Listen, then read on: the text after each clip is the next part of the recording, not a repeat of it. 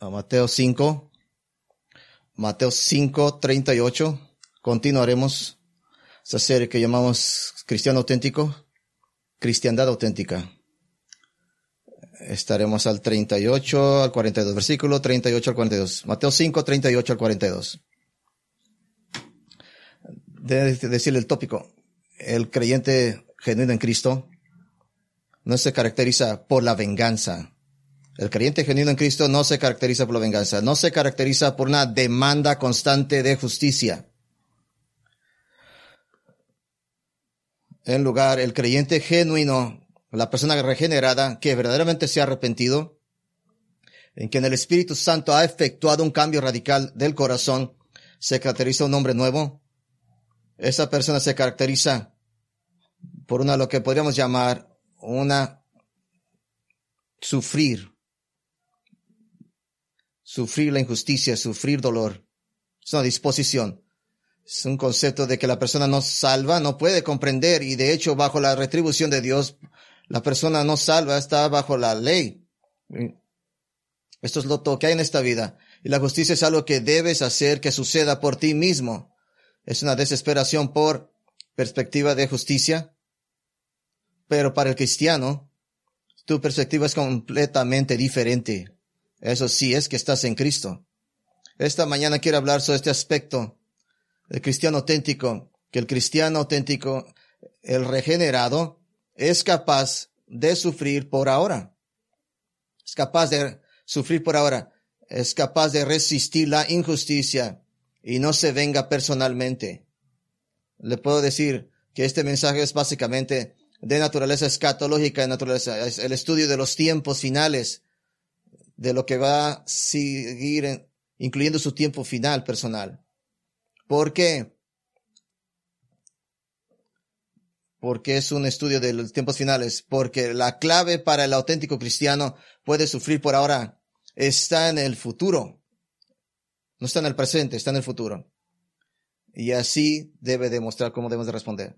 Las soluciones presentes se quedan cortas porque a veces no funcionan. A veces el que te hizo, la mayoría de tiempo la justicia no pasa. Aquel que te haga mal nunca se va a arrepentir. A veces el que te robó nunca te lo pagará. A veces el que te rompió tu relación nunca cambiará. Nunca la restaurará. A veces la persona que ha tratando de arruinar su reputación nunca regresará a arrepentirse. Así es que la solución para el cristiano en el presente es tener una visión adecuada del futuro. Y el resultado es que sus acciones en el presente ahora se están cambiando, están diferentes. Y claro, esto es particularmente importante para nuestro testimonio en Cristo, porque el cristiano profesante que proclama a Cristo se aparece como vengador, alguien que toma venganza a cualquier nivel, hace un gran daño a la reputación de Cristo porque, porque Dios dio su vida para que pueda evitar la venganza de Dios sobre usted. Está incongruente. alguien que profesa a Cristo vengarse. tiene tanta desesperación por la justicia que haría lo que fuera para tomar la justicia en sus manos. El no creyente no puede soportar lo que ve como injusticia. Y la venganza es la inclinación natural de la justicia propia. Pero lamentablemente, tristemente, sucede en la iglesia la venganza. Pablo advirtió sobre esto en Romanos 12. La venganza puede tomar muchas formas, formas que no siempre se llaman pecado, incluso en la iglesia. la venganza puede tomar en rechazo, distancia emocional, evitarlo, chismes, calumnias, injurias, insultos, amenazas de arruinar la reputación de alguien. Amenazas Estas cosas pasan en la iglesia. Aquel a quien no parece importarle arreglar las relaciones, a quien constantemente se queja de mis derechos, a quien constantemente mira las ofensas de los demás y no se examina a sí mismo con humildad. Ese es uno de los que más propensos a la venganza. Y ese es el que debe temer por su salvación. Mi plan es simplemente esta mañana voy a hacer y responder tres preguntas de nuestro texto Primera pregunta, ¿qué es la enseñanza de Jesús? ¿Qué está enseñando? Segunda, ¿cómo obedezco las enseñanzas de Jesús? Y la tercera pregunta, ¿por qué puedo tener paz en la obediencia? ¿Qué está enseñando Jesús? cómo obedezco a Jesús y puedo obtener paz y obediencia. Y para ayudarnos a responder a esta pregunta final, vamos a tener una vista prolongada con un viejo amigo y le puedo decir en unos minutos. Vamos a la primera pregunta para comenzar. ¿Qué está enseñando Jesús? ¿Qué está enseñando Jesús? Mateo 5:38. A veces que fue dicho, ojo por ojo, diente por diente. Pero yo le digo a usted, voy a parar ahí. Jesús hace referencia a leyes que se encuentran en Éxodo 21, Levíticos 24 y Deuteronomio 19. Y voy a entrar en sus lugares. Y como en otros lugares aquí en Mateo 5, en los que Jesús cita una ley mosaica y luego dice, pero yo os digo, no está contradiciendo la ley mosaica, ya que la ley es buena, pero él está proporcionando la ley del nuevo pacto, así como corregir los abusos de la ley, corrigiendo la ley mosaica.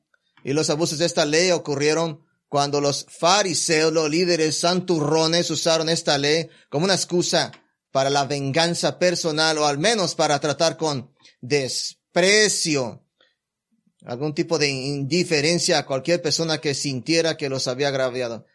En los tiempos de Jesús, usted no quería estar en el malo lado de los fariseos, porque era una misión para ellos hacerte tu vida miserable y diría, ojo por ojo, diente por diente. Ahora en tiempos modernos, los incrédulos intentarán caracterizar erróneamente a Dios, caracterizar erróneamente nuestra fe, afirmar que la Biblia enseña venganza. Bueno, ojo por ojo, entonces diente por diente. ¿De qué se trataban estas leyes? Bueno, primero, habla del papel de liderazgo de Israel en ejercer juicio sobre el malhechor. Por ejemplo, Éxodo 21, 24 lo que refiere a lo que referencia a Jesús, ojo por ojo, diente por diente, mano por mano, pie por pie. El contexto es un código de castigo, es para ser infligido por lo que el versículo 22 llama los jueces. No es una venganza personal, es la ley de castigo penal llevada a cabo por los jueces. O considerar Levítico 24, 20, fractura por fractura, ojo por ojo, diente por diente Tal como hirió a un hombre, así se le afligirá. De nuevo, los versículos anteriores, posteriores son las acciones. Habla de los oficiales de liderazgo de Israel. Y en Deuteronomio 19, 21, así tu ojo no tendrá piedad, vida por vida, ojo por ojo, diente por diente, mano por mano, pie por pie. El contexto en el versículo anterior es un escenario del corte. Los jueces investigarán municiosamente. ¿Qué ley Jesús se refiere? Se refiere a conjunciones del Estado, proteger a los ciudadanos contra la anarquía y la violencia.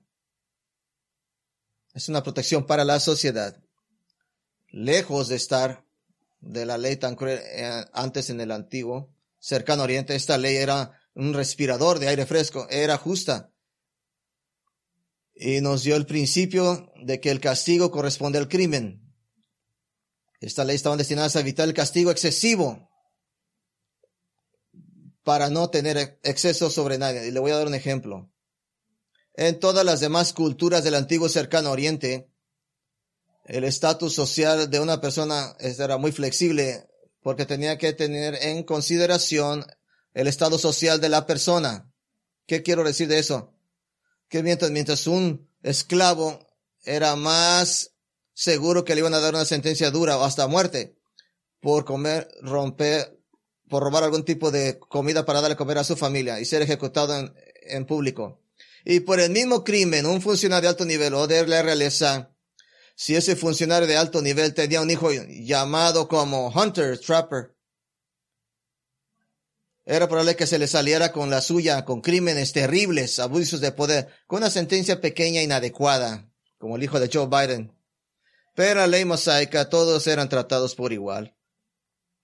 Y el castigo debía ser proporcionado al crimen. La ley estaba destinada a prevenir la corrupción y ser razonable.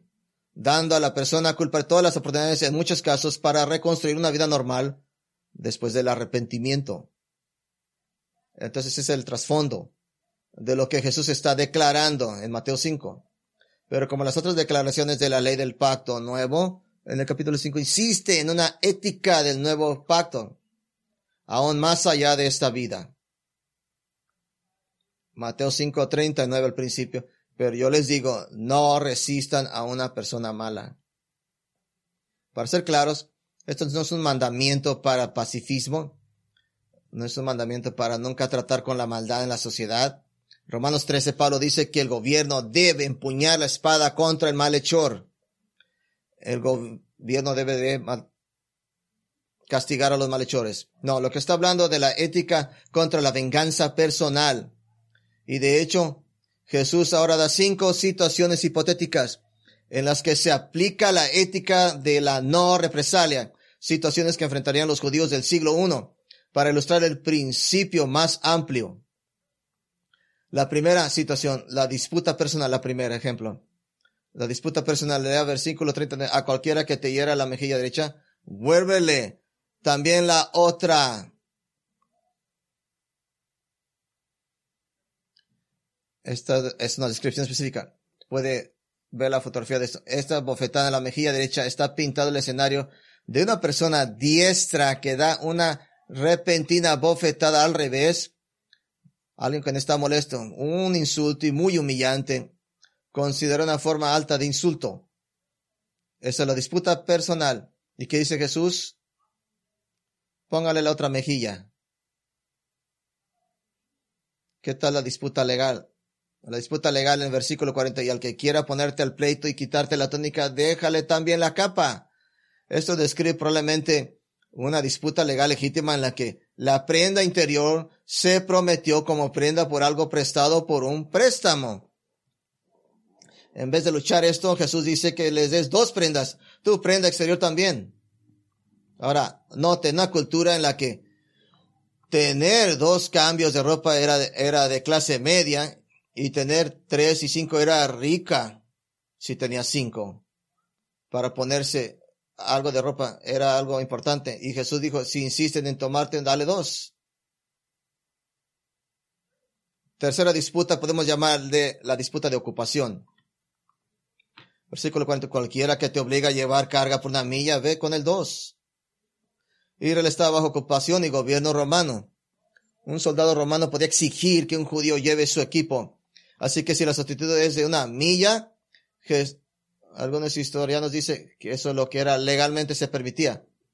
Usted dice, no, no, te lo voy a cargar por dos millas, felizmente. Que no hagas represalias. Cuarta, la respuesta benevolente. La respuesta benevolente. Cuarta, versículo 40, al que te pida, dale. Al que te pida, dale. Ahora, esto no es un mandamiento para siempre dar algo a quien te lo pida simplemente. Eso crearía un caos. Pero en contexto, es un mandato para no dejar de dar a alguien que lo necesite simplemente porque está tomando represalias contra ellos por alguna ofensa. Que no lo tomas como algo de venganza, como acto de venganza. Eso es no da, no quédate con él. Eso podría arreglar la relación. Vamos a ver en unos minutos. Quinta situación, el corazón generoso. El corazón generoso, versículo 42, al que quiera tomar de ti prestado, no se lo rehuses. Es el mismo principio. No es un mandamiento de que debe prestar dinero a cualquiera que te lo pida. Pero si su razón para no hacerlo es represalia o ira, especialmente un hermano en necesidad, es represalia o ira contra esa persona, ahora se vuelve pecaminoso y es contrario a la ética del nuevo pacto. Y ahora, y esa es la esa es la persona, sé que estás furioso conmigo sobre esta cosa que, que estás ofendido por mí, pero puedo pedirte 100 dólares. Ese es el, momento que dices tú, sí, sí puedo, sí puedes. Son cinco situaciones, son ejemplos. ¿Qué es lo que está enseñando Jesús? Lo que está enseñando es, si estás bajo el nuevo pacto, si estás en Cristo, estás, debes de sufrir pérdidas. Debes sufrir pérdidas porque estás en fe, tienes fe en el Señor. Dios provee para tus necesidades. Este es un cuadro más grande. Usted sabe que Dios tratará con la injusticia en su tiempo. Él tratará la injusticia. Y Jesús está enfatizando aquí, particularmente las relaciones individuales. En cada de estas cinco situaciones describe estas cosas. Se enseña, debes de sufrir personalmente, por fe, que Dios es único y que provee tus necesidades. Y Dios tratará con la injusticia en su tiempo. Es lo que está enseñando. Esa es la segunda pregunta es, ¿cómo obedezco las enseñanzas de Jesús? ¿Qué hago? ¿Cómo obedezco esta enseñanza? Consideremos esta pregunta con dos categorías simples. ¿Qué no hacer y qué hacer? Y la escritura nos muestra esta categoría, es muy simple. Primero, ¿qué no hacer? Vamos a Romanos 12 y nos dan las instrucciones de cómo no, qué no hacer. Y mientras encuentra Romanos 12, dije lo que Proverbios tiene que decir, no hacer. Proverbios 20, 22, Proverbios 20, 22. Dice, no digas, pagaré mal. Espera en Jehová y él te salvará. Proverbios 24, 29. No digas, como él me hizo, así le haré yo. Yo pagaré al hombre conforme a su obra. Esto no es justicia. Justicia pasa pasa en un grupo de líderes en la iglesia, líderes en la congregación, un gobierno. Ellos son los que dan justicia. Esto habla de algo, una relación personal. Romanos 12 afirma que esta ética de no represalias y nos dice de lo que no debemos hacer específicamente en la congregación. ¿Y qué tan importante fue esto para Pablo? Bueno, se repite múltiples veces. Romanos 12, 14. Bendecid a los que se persiguen, bendecid y no maldigáis.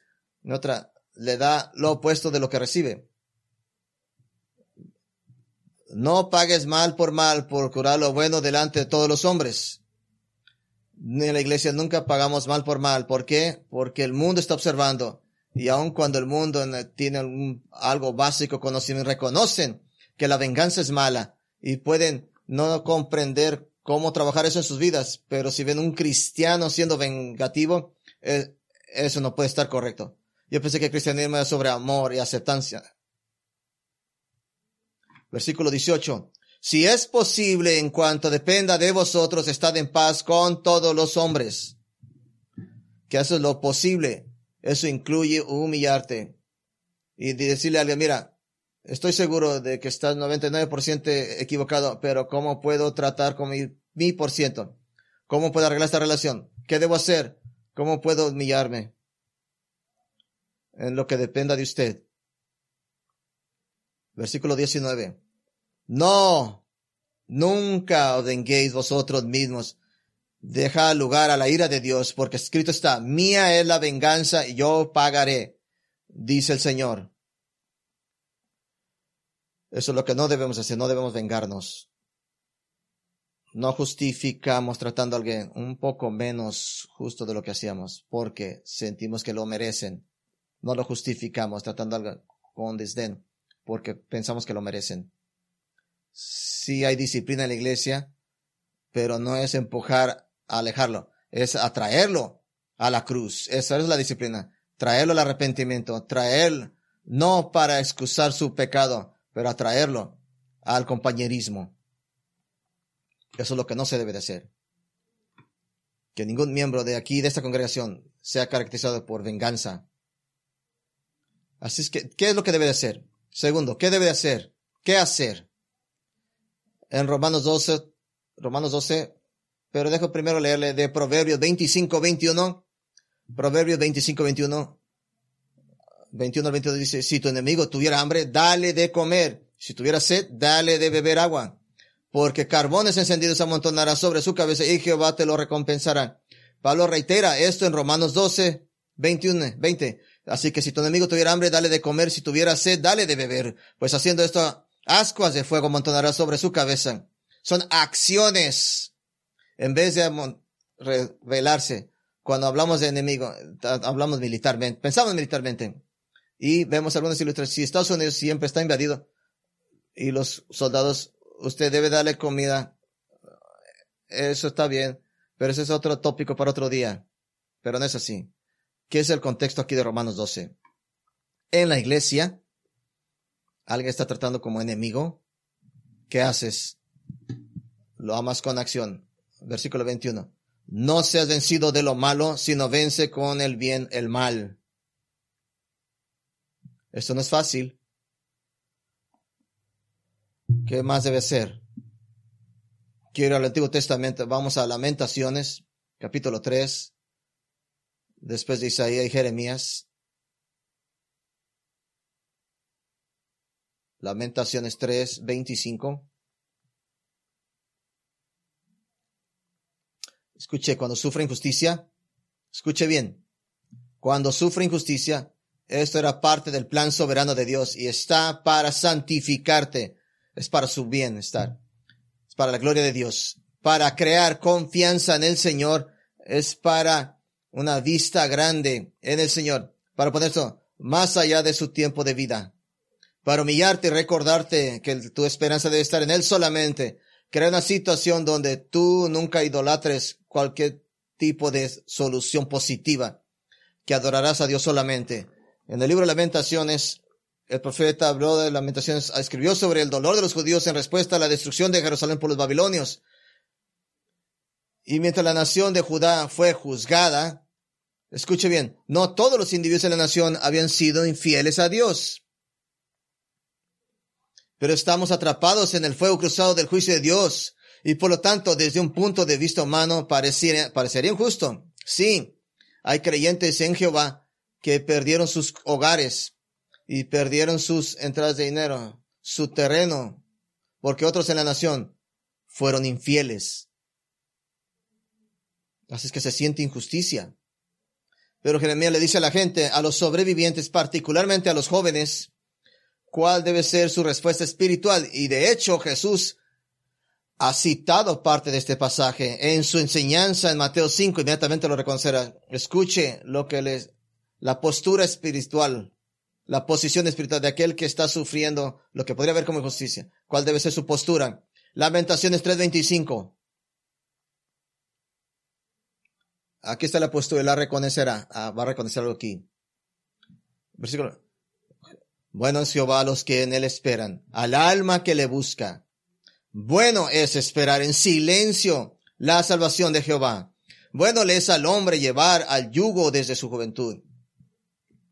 Que se siente solo y calle, porque es Dios quien se lo impuso. Ponga su boca en el polo, si aún hay esperanza, de la mejilla al que le hiere, de la mejilla al que le hiere, y sea colmado de afrendas, frentas porque el Señor no desecha para siempre, antes si aflige también se compadece según la multitud de sus misericordias, porque no aflige ni entristece voluntariamente a los hijos de los hombres. En otras palabras, Dios no toma placer en darle dolor a alguien, pero es un propósito más grande.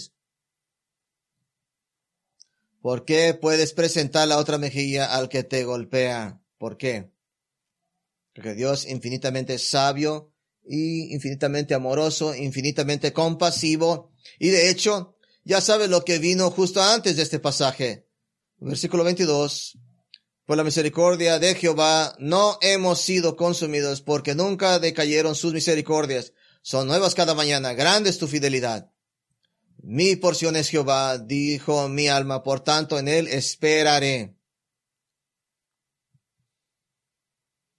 Levítico 19, 18 pone lo que no se debe hacer y lo que se debe hacer en una solución, en una sola oración, y da la razón como de la obediencia como bonus. Levítico 19, 18. No tomarás venganza y no guardarás tu ira contra los hijos de tu pueblo. Eso es lo que no debe ser, sino que amarás a tu prójimo como a ti mismo. Eso es lo que se debe de hacer. ¿Cuál es la razón? Yo soy Jehová. ¿Cuál es la razón? Yo soy Jehová. La venganza no pertenece a usted, es mía. ¿Cuál es el contexto de amar a su, a su vecino como usted mismo? No tome venganza a alguien que perciba como enemigo. Ahora déjeme llevar esta lógica un paso más allá.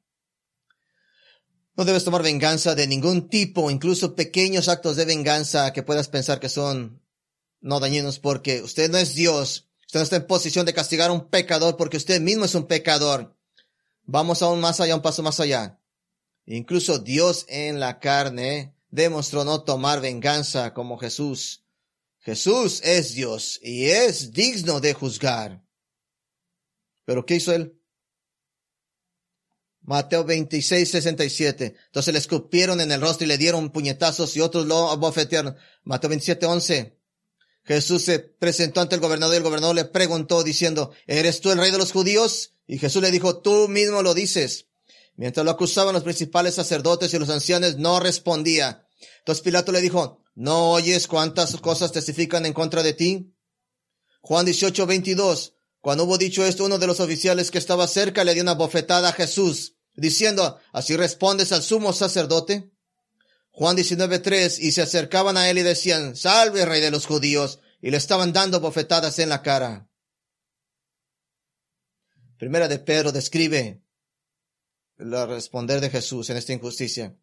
Primera de Pedro 2.23, Jesús, siendo insultado, no devolvía el insulto mientras sufría, no pronunció amenazas, sino que siguió encomendándose a aquel que juzga con justicia. En otras palabras, su día viene, hoy no es, pero sí viene tu día de juicio. De hecho, vamos un paso más allá. Quiero darle un poco de perspectiva. La tortura, los látigos, la degradación que Jesús pasó y cómo respondió. Isaías profetizó cerca de cómo el Mesías respondería al abuso y la tortura de sus acusadores. De sus acusadores, y pues, no estamos hablando de algo pequeño, no simplemente algo rojo. Estamos hablando de algo que, que te convierte como una, te convierte tu espalda como una carne de hamburguesa, que te destruyen. Esto es Cristo mismo hablando proféticamente en Isaías 56, dice, escuche, di mi espalda a los que me golpean, y mis mejillas a los que me tiran, fuera la barba. No escondí mi rostro de los que deshonran y de las escupidas. Yo di es un verbo perfecto, esencialmente expresando tiempo pasado. Y la traducción al inglés refleja esto. Esto es increíble. Trate de entender esto. Esto es Cristo hablando proféticamente 700 años antes de su encarnación y nacimiento, hablando en tiempo pasado. Di mi espalda a los que me duelen. En otras palabras, Jesús sabiendo que sufriría a manos de hombres injustos, ya estaba resuelto a no retroceder, sino literalmente dar la espalda a confrontar hacia aquellos que querían azotarlo, poner su rostro a aquellos que romperían su carne, golpearlo con bastones, ofrecerse a sí mismo. Y por eso el escritor de Hebreos dice, Hebreos 12.3, considera aquel que ha soportado tal hostilidad de los pecadores contra sí mismo para que no seas y desfalleciendo del corazón. En otras palabras, usted nunca tendrá tratar como esa injusticia como Jesús. Cuando usted sienta que algo es injusto en contra de usted, es probablemente, es probablemente justo. Nada fue justo para Cristo. Jesús tenía la perspectiva eterna la perspectiva que Dios describe en Deuteronomio 32, 35. Mía es la venganza y la retribución. A su tiempo el pie de ellos tropezará, porque el día de su calamidad está cerca y las cosas inminentes se precipitan sobre ellos. Primera pregunta, ¿qué está enseñando Jesús? Segunda, ¿cómo obedezco las enseñanzas de Jesús?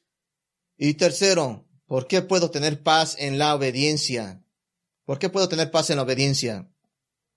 Y la respuesta corta es porque cada injusticia que hayas experimentado y cada injusticia que se haya cometido será respondida hacia Dios. Serán traídas ante Dios. De hecho, lleve un punto más allá, en lugar de estar molesto porque no recibió justicia, sepa que eventualmente recibirá justicia. Tal vez no en esta vida, pero en lugar de enfocarse en usted mismo, piense en lo que Dios rehuyó que te ha tratado con injusticia, si un cristiano genuino, nacido de, nuevo, te ha tratado con injusticia y no ha recibido justicia en esta vida, Hebreos 12 nos dice que Dios tratará con esa persona en amor disciplinado, pero todo el mundo estará en el cielo. Pero el no creyente, que es injusto, el funcionario del gobierno que acepta sobornos y es corrupto hasta la médula, los jueces que dejan ir a los criminales y condenan a los inocentes, el incrédulo que ha sido una fuente de dolor y agonía, su actitud es de que usted puede tener paz y obediencia, porque no pueden imaginar la justicia que puede dirigirse hacia ellos. Es un tópico más grande.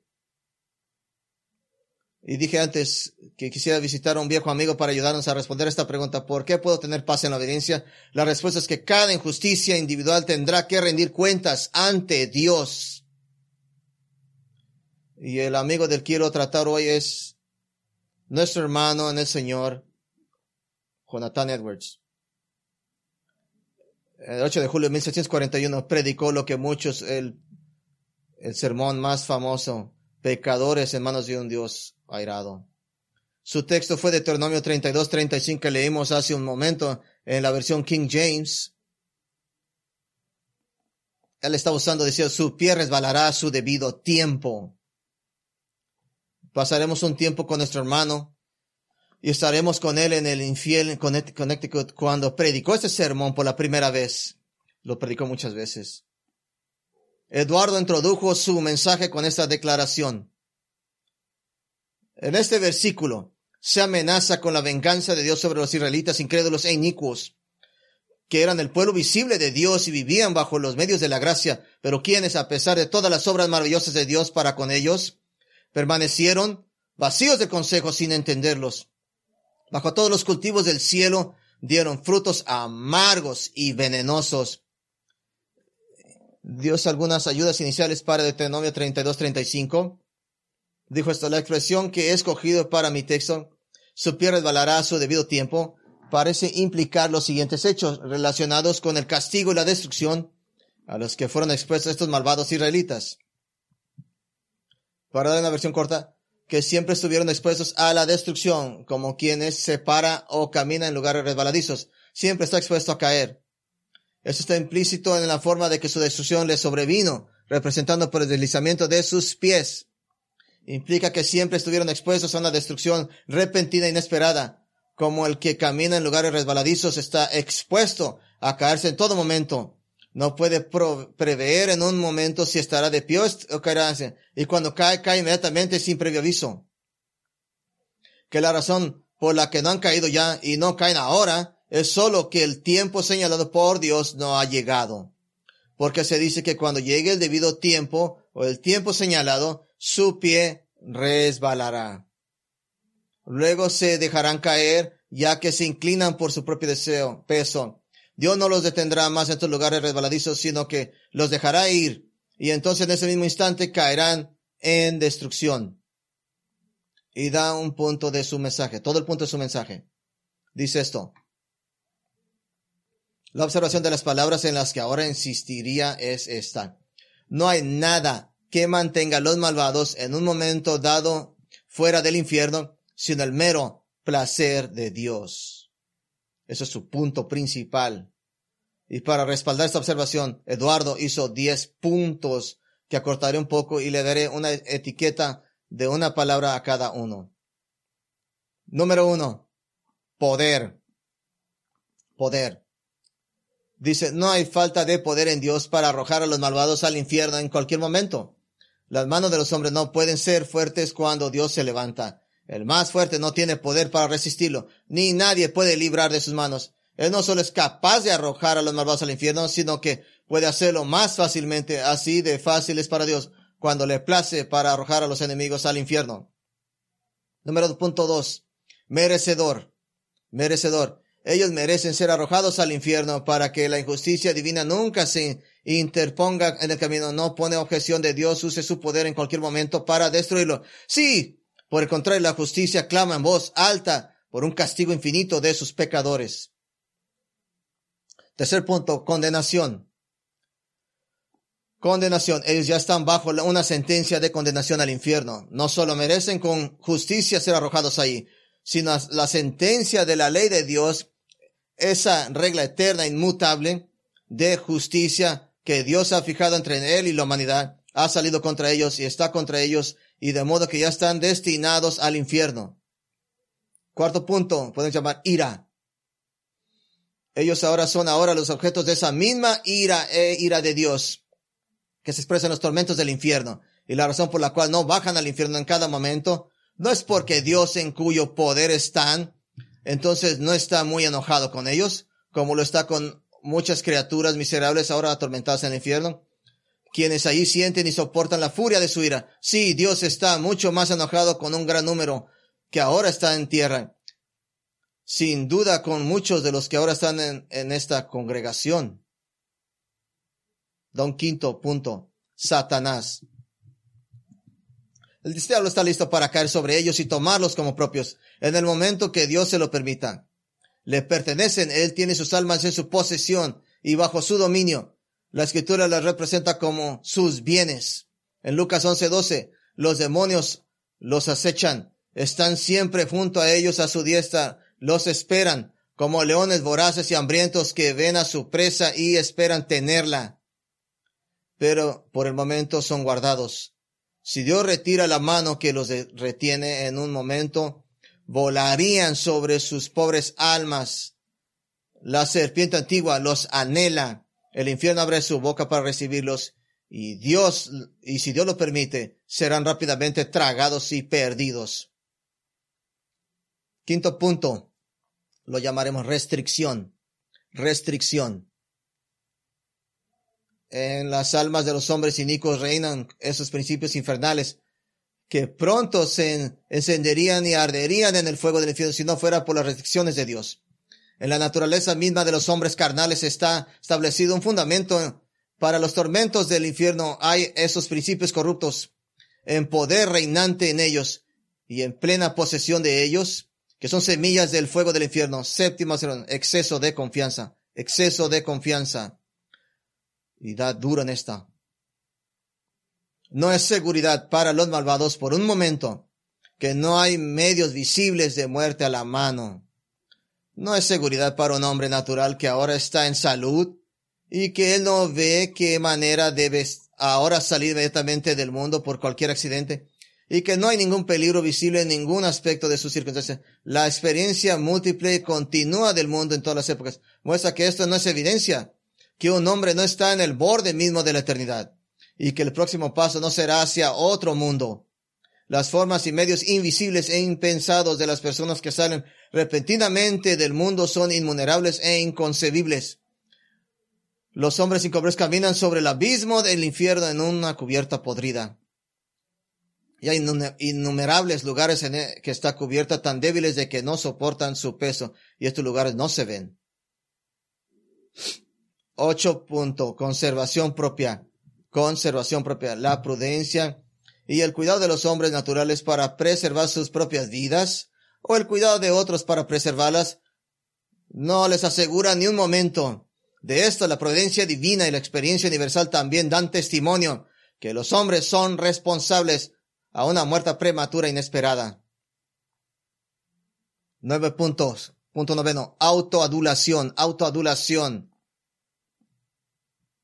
todas las penas y artimañas de los hombres malvados que usan para escapar del infierno mientras continúan rechazando a Cristo y así siguen siendo hombres malvados.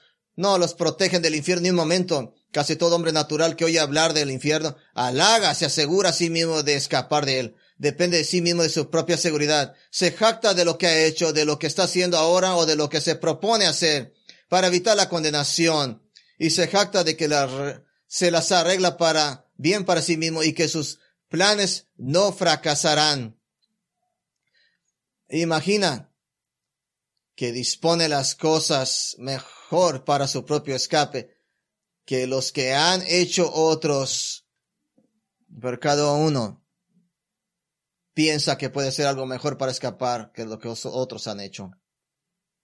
Un décimo punto, autoengaño, autoengaño. Dios no se ha puesto a sí mismo bajo ninguna obligación, por ninguna promesa de mantener a cualquier hombre natural fuera del infierno en, cualquier momento. Está con, están contendidas en las promesas que son dadas en Cristo, de modo que sea lo que sea de algunos hayan imaginado y pretendido acerca de las promesas hechas a los hombres naturales que buscan y llaman. Así es que es claro y manifiesto que cualquier dolor que el hombre natural sufra, cualquiera que sean las oraciones que hagan, hasta que crea en Cristo, cualquier oración, Dios no tiene ninguna obligación de guardarlo ni un momento de la destrucción eterna. Eso es, es introducción. Eduardo ni siquiera había comenzado a hacer la aplicación de su sermón. Simplemente estaba explicando la seriedad de Deuteronomio. Y se movió la aplicación. Dijo, el uso de ese terrible tema puede ser para despertar a las personas inconversas en esta congregación. Esto que habéis oído es el caso de cada uno de vosotros que estáis fuera de Cristo. El mundo de miseria, ese lago de azufre ardiendo, se extiende debajo de vosotros. Allí está el pozo terrible de las llamas resplandecientes de la ira de Dios. Está abierta la boca del infierno y no tienes nada sobre lo que parar, ni para los que agarraos. No hay nada entre vosotros y el infierno sino aire, solo el poder y el mero placer de Dios que lo sostiene. Probablemente no seas consciente de esto. Descubres que estás fuera del infierno, pero no ves la mano de Dios en esto. Pero miras a otras cosas como el buen estado de tu reconstitución corporal, el cuidado de tu propia vida y los medios que empleas para tu propia conservación. Pero en verdad esas cosas no son nada. Si Dios retira sus ataduras, no servirán para evitar que cayeras, que el aire enrarecido para sostener a una persona que está suspendida en él su maldad lo hace como si fuera como plomo y tendientes hacia abajo con un gran peso y presión hacia el infierno. Y si Dios te dejara ir, inmediatamente te hundirías y descenderías rápidamente y te sumergirías en el abismo sin fondo. Y tu constitución saludable y tu propio cuidado y tu propia prudencia y tu mejor artificio y tu mejor plan, tu mejor rectitud no tendrían más influencia que es para sostenerte y mantenerte fuera del infierno, y la telaraña tendría que detener una roca que cae. Si no fuera por la soberanía y placer de Dios, la tierra no os daría ni un momento, porque sois una carga para ella. La creación gime con vosotros. La criatura es sujeta a la servidumbre de vuestra corrupción. No voluntariamente, el sol no brilla sobre un buen grado para dar a luz, servir al pecado y a Satanás. Las criaturas son buenas y fueron hechas que los hombres sirvieran a Dios con ellas. En otras palabras, el mundo es, está cansado de usted. ¿Acaso de usted es que el mundo está maldecido? Y el mundo lo escuparía si no fuera por la soberana mano de Dios. En esperanza hay nubes sobre su cabeza, llenas de la ira de Dios y llenas de terrible tormenta de frutos, si no fuera por la mano restrictiva de Dios. Inmediatamente estaría sobre ti el soberano placer de Dios. Por el momento detiene su viento recio, de otra manera vendría con furor y vuestra destrucción vendría como un torbellino y serías como la paja de la era de verano. Y lo pone así. La ira de Dios es como grandes aguas que son represadas por el momento. Aumentan más y más, y se elevan más y más, hasta que se les da una salida. Y cuando más se detiene la corriente, más rápido y poderoso es su curso.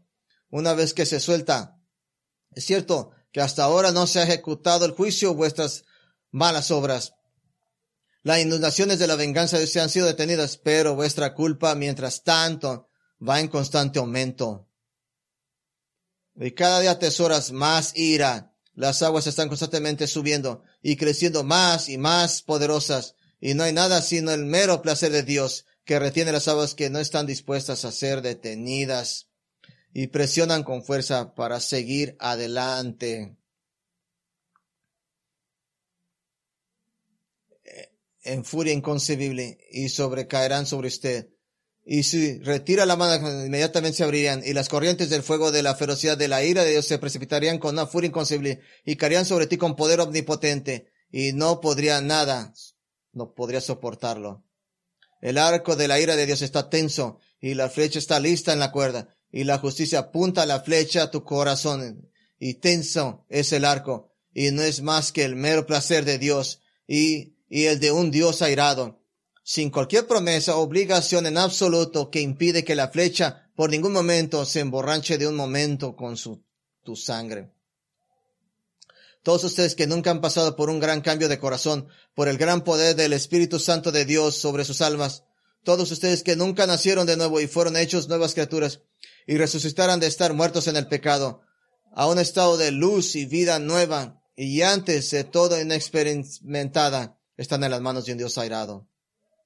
Sin embargo, como pueden haber reformado su vida en muchas cosas, y pueden haber tenido afectos religiosos, y pueden mantener una forma de religión en sus familiares y armarios, en familias, y en la casa de Dios, no es nada más que su mero placer de lo que les impide siendo en este momento tragado por la destrucción entera por muy poco convencido de que estés ahora de la verdad de lo que escuchas, poco a poco estarás completamente convencido de ello. Aquellos que se han ido de estar en las manos, circunstancias con ustedes, esas palabras, aquellos que no están vivos, vean así, fue con ellos, fue la, porque la destrucción vino de repente sobre la mayoría de ellos. Cuando no esperaban, ah, decían paz y seguridad, ahora ven que aquellas cosas que los dependían para la paz y la segunda no era más que aire y sombras vacías. El Dios que sostiene sobre el abismo del infierno, como quien sostiene una araña o algún insecto repugnante sobre el fuego, os aborrece y está terriblemente airado. Su ira hacia vosotros arde con fuego. Os considera indignos de nada más que ser arrojados al fuego. Él es el de ojos más limpios para soportar tenerte en su vista. Eres diez mil veces más abominable que de aquellos que nuestros aborrece serpientes venenosas. Lo has ofendido infinitamente más que nunca que un obstinado rebelde a su príncipe, y sin embargo no es más que su mano la que te impide caer en el fuego en todo momento. No se debe atribuir a nada más que no fuiste al infierno la última hora noche, que te sufrieron despertar de nuevo en este mundo. No hay ninguna otra razón para que los, tus ojos no hay otra razón de que no hayas caído al infierno desde que te levantaste por la mañana, sino la mano de Dios. No hay otra razón por la que puedas dar, por, puedas entender de haber ido al infierno. Has provocado sus ojos puros por tu forma pecaminosa y perversa de asistir a su adoración solemne. No hay nada más que pueda dar como razón por la cual no bajes al infierno en este mismo momento.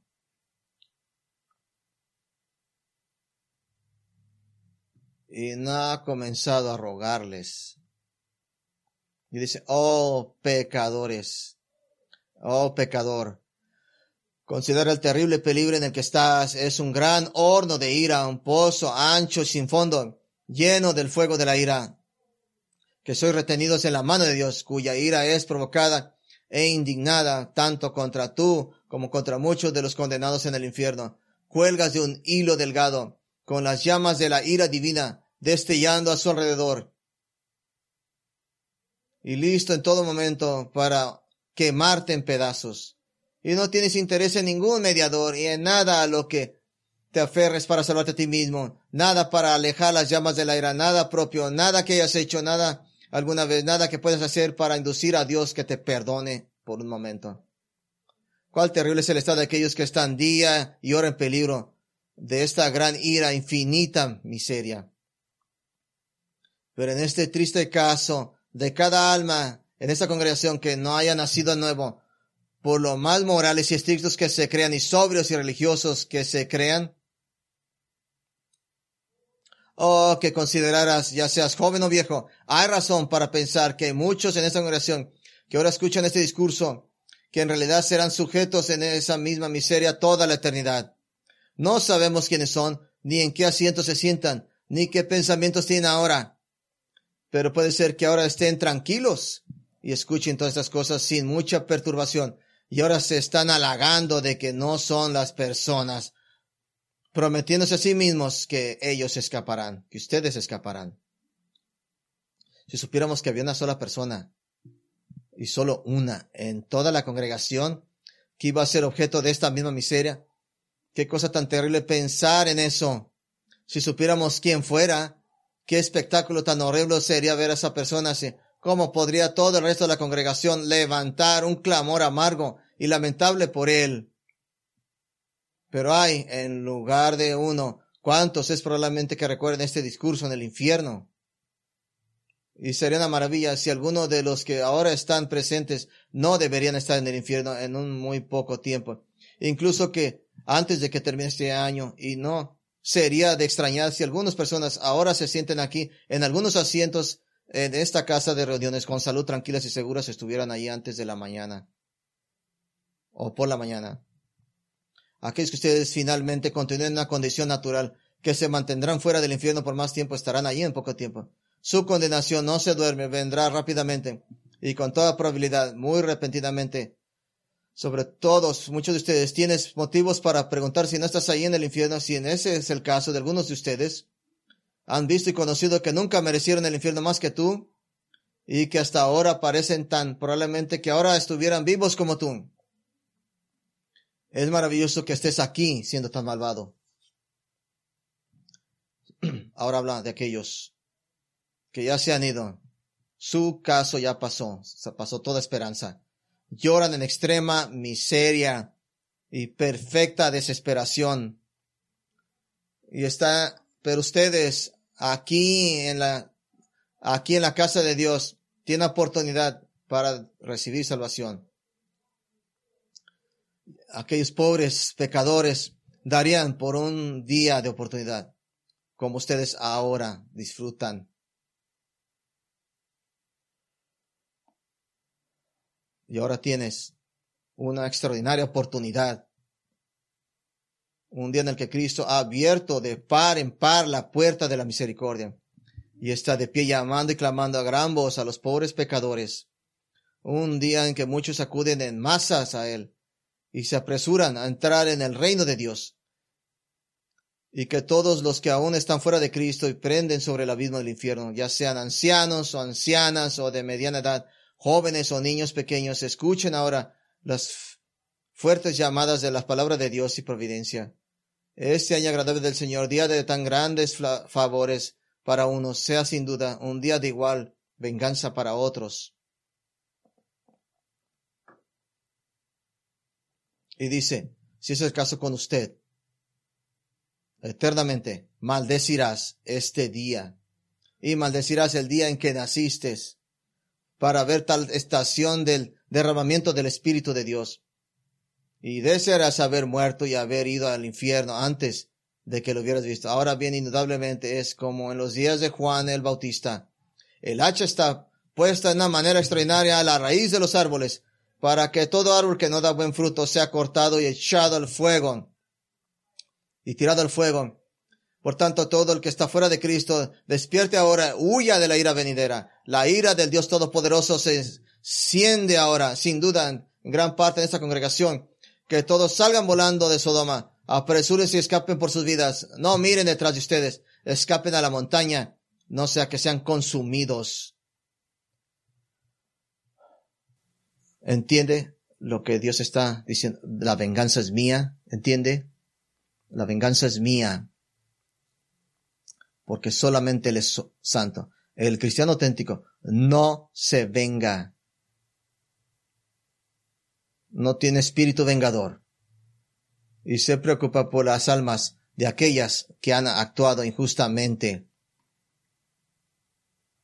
Mi oración para usted, mi oración por la congregación, es que el fruto auténtico de la salvación se demuestre en todas nuestras vidas para validar la regeneración y el corazón nuevo que solo posee el arrepentido nacido de nuevo el que, proclame eso. Que seamos más conscientes aquellos que son injustos que lo que se hace hacia nosotros. Amén. Eso, Padre, te damos gracias. Este tiempo te damos por recordarnos por nuestro gran hermano, nuestro hermano Eduardo. Te damos gracias por los recordatorios de los labios de mi Señor Jesucristo mismo que un genuino en Cristo no se caracteriza por venganza ni por cosas pequeñas de justicia, de venganza, pero en vez debemos amar a aquellos que nos tratan como enemigos. Debemos poner ascuas sobre su cabeza, dar, cubrir sus necesidades, actos de amor, porque nuestro más importante es las almas de los demás. Que nuestro estado sea aparente por nuestra obediencia, cómo respondemos hacia la palabra de Dios. Que miremos más allá del reino de Dios venidero, en el cual justicia perfecta reinará. Que nuestro príncipe de paz reinará, donde la venganza será traída a los incrédulos, a los perdidos. Que confiemos en usted y no en nuestra habilidad propia. Que seamos caracterizados como aquellos que pueden sufrir indefinidamente, con perfecta paciencia, hasta ese día grandioso, cuando usted traiga su retribución. Oramos y en fe en nuestro Salvador Jesucristo. Amén.